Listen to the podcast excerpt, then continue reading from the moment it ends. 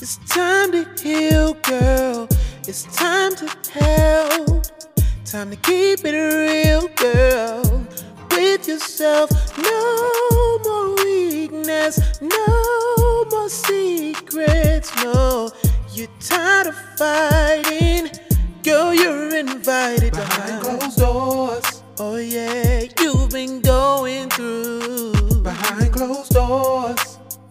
Girl, it's time to speak your truth. You didn't let it be you. Stand up, girl, they need you. Open up and speak truth. Behind closed doors, closed doors. Yeah, me too.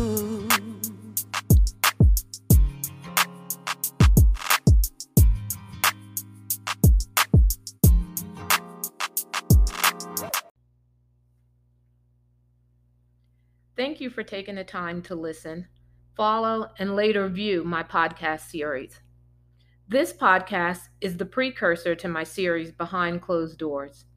This is the opportunity to share with you just a small snippet of what my shows will entail. If the title doesn't state the obvious, let me just clarify.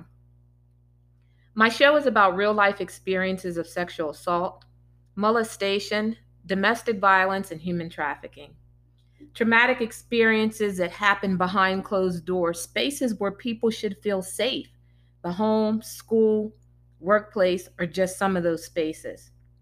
But more importantly, my show is about bringing awareness for those that are afraid to speak out, embarrassed, or ashamed, the unsuspected and the unassuming.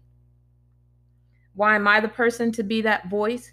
Because I've been that person, the unassuming, unsuspected victim. Yep, me. But I long ago gave up the feeling of shame and embarrassment. So now I hope that I can be a catalyst of encouragement for someone else struggling with the acknowledgement and releasing, and hopefully giving someone else the strength and courage to begin their own healing process and journey. Showing others, particularly our young adults, that they can still thrive in spite of.